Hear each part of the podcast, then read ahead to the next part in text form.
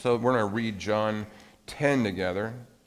And um, let's see, we're going to read John 10 together. I'm sorry, John chapter 3, 1 through 10. All right. Now, kids, listen to this. Listen to this. Late one night, this is when Jesus was alive, late one night, someone came to him. He was a Jew, like an Israelite, like Jesus was, and he was what's called a Pharisee. The Pharisees were a certain kind of Jew. They believed certain things. They took obeying the law very, very, very seriously. And they came to, he came to Jesus, and he was, and not only was he a Pharisee, and he, he liked obeying the law a lot, but he was also a leader. He was also a ruler of the, um, of the uh, Israelites. And so he was a very important person. And he came to Jesus and he said this He said, Rabbi, you know what a rabbi is? Rabbi, or rabbi mean, in, in Aramaic means great one, important person. He's saying, Oh, you are an important person. He says, Oh, important person. He says, We know that you are a teacher who has come from God because no one could do the miracles, the signs, the wonders that you are doing if they weren't from God. And then you know what Jesus said to him? He said, Listen to this. Unless you are born again, you cannot see the kingdom of heaven. What? What? What does that mean? Now, listen to this. This is really amazing. This is really interesting to me. When you think about, think about how broken, let's talk about how broken the world is. How many, there are all kinds of bad things happening. In fact, even this past week, I heard about the terrible things that happened. Oh, thank you. The terrible things that happened to the school in Texas. Man, all kinds of terrible things happen all the time. People get hurt. People are mean. Uh, loving each other is really hard. There's all kinds of things that are wrong with the world. And God has said, listen, I am going to come back and take over and I'm going to bring an end to all that is wrong with the world, and I'm going to do it through Jesus. And that, that, that his work, God's work of, of taking all that's bad and turning it into good and bringing a new time into the world, that's called the kingdom of God. And to be a part of it, he says, if we're going to be a part of it, no longer be a part of the problem, but part of the solution, he says, we have to be born again. What does that mean? I want to talk about that, okay? Now listen, this is this is I want to, and this is this is so cool. Now I don't know if you know this, but God is there's one God, but there are three persons. There's God the Father, God the Son, that's Jesus, and then there's this a third person. He's called the Holy Spirit. That's right. Now, now I don't know if you know much about the Holy Spirit because the Bible doesn't say a lot about the Holy Spirit. In fact, the Holy Spirit, listen to this. When I was a kid, I would get up in the morning. Well, I would go at night. I would, I would take a bath, and I throw my kid. Um, I throw my my kids. I throw my clothes into the laundry. You know, the you have a laundry. You know, you put your dirty clothes, all the dirty laundry. And then what was amazing is a few days later, I would go look at my drawer, and the clothes that were in the dirty laundry somehow got back into my closet, and they were clean. I was like, how, how did that happen? Isn't amazing? Or there sometimes, well, actually, every all the time, I would like, I would, I would hear this. Say like, "Hey, it's dinner time," I would come to dinner, and I would look at the table, and suddenly, there was this plate there, and it had all this food on it that was really good. Like, how did that happen? I mean, how does how do clothes just suddenly, like clean clothes, suddenly get in the closet in the drawers? Or how, do, how does the food suddenly get on the table? How, does, how do these things happen? Eli, do you have any thoughts? How does that happen? Who is doing that? My mom. That's right. See, my mom is behind the scenes all the time doing things that, that I don't even know are going on, but she's doing them and she's doing them for me. Isn't that, isn't that amazing? See, the Holy Spirit is a lot like moms. He's always behind the scenes doing wonderful things. He doesn't, Nikolai doesn't need a lot of attention. It's not all about the Holy Spirit. You have the Father, you have the Son, but it's the Holy Spirit who's doing all kinds of things behind the scenes. Okay? And then this is what's important is that Jesus is going to talk now about the Holy Spirit and how important it is that he's in our life. And I'll explain why. Do we have the do you have the book here? I'm going to read a short story to you guys to help you understand what Jesus is saying. How many of you know Frog and Toad? You guys know Frog and Toad? No? Really? No? Eli? We have one book of them? Okay, I want to read one story here that I think that you will like. It's a pretty interesting story. In fact, parents, it's a very important story. I want you to listen as well. Let's see here. Where is it? Aha! Here it is. This, the title of the story is Cookies. Raise your hand if you like cookies. Man, you have your favorite cookies? Eli, you have favorite cookie? Ch- chocolate, chocolate chip? Double chocolate. Whoa, I like double chocolate chunk cookies. You ever had those? Those are your favorite. I what else? What do you like? How many cookies do you like? Good ones. Double chocolate. We have a consensus up here that double chocolate is probably the best. Alex, you got any opinion? No. No. All right. Usually just like Just any kind of I cookie. usually just eat. You just eat. I just eat chocolate chip. there you go. You just eat the chocolate chip straight. Yeah, just skip the dough. Never tried any other kind. Have you ever, you ever had it like you ever at home, like your mom and dad would be making cookies and you could eat some of the cookie dough?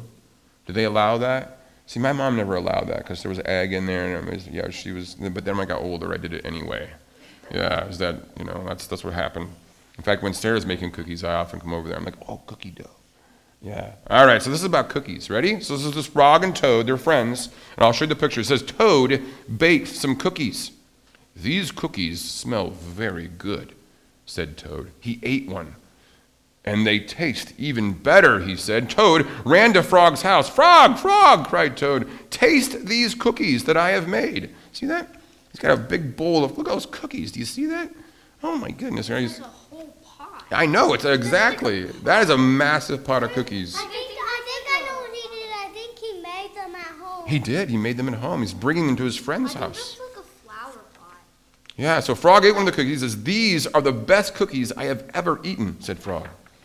Frog and Toad ate many cookies, one after another. See that? Look at that. Look at that.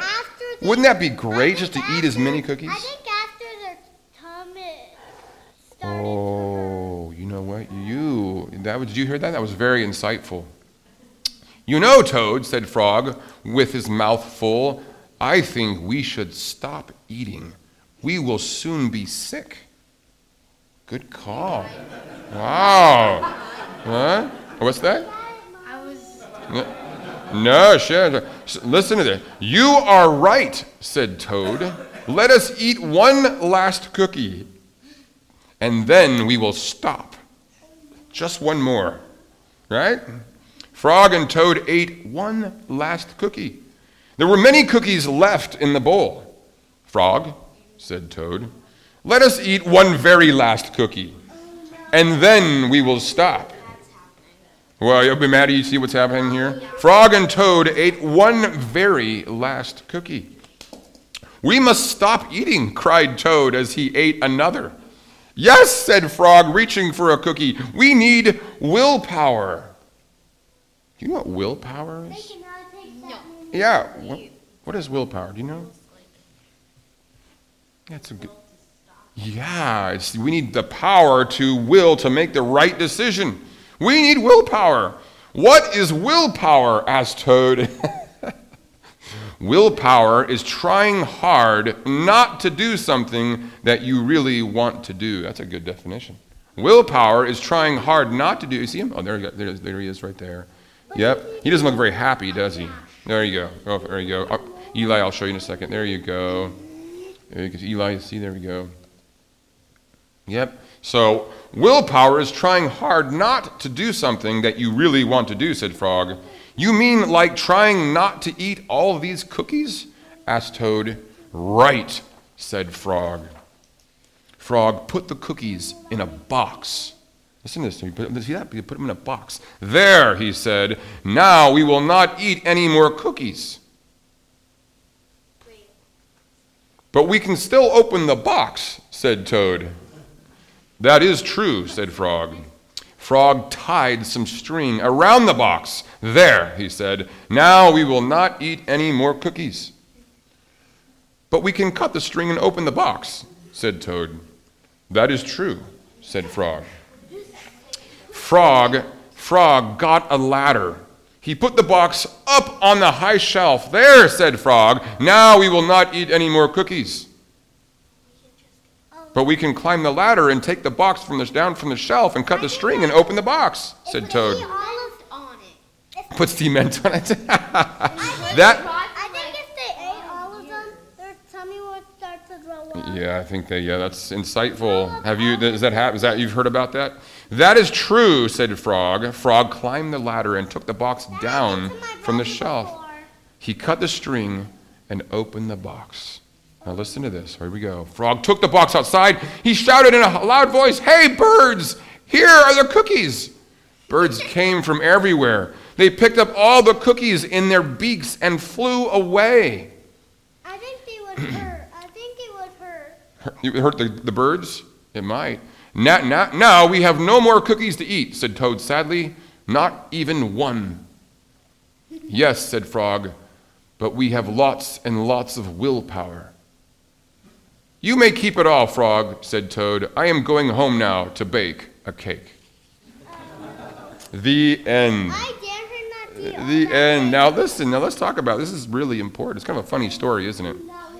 But at, raise your hand if you've ever tried to stop something that you knew wasn't right. Tried to stop doing something. Yeah?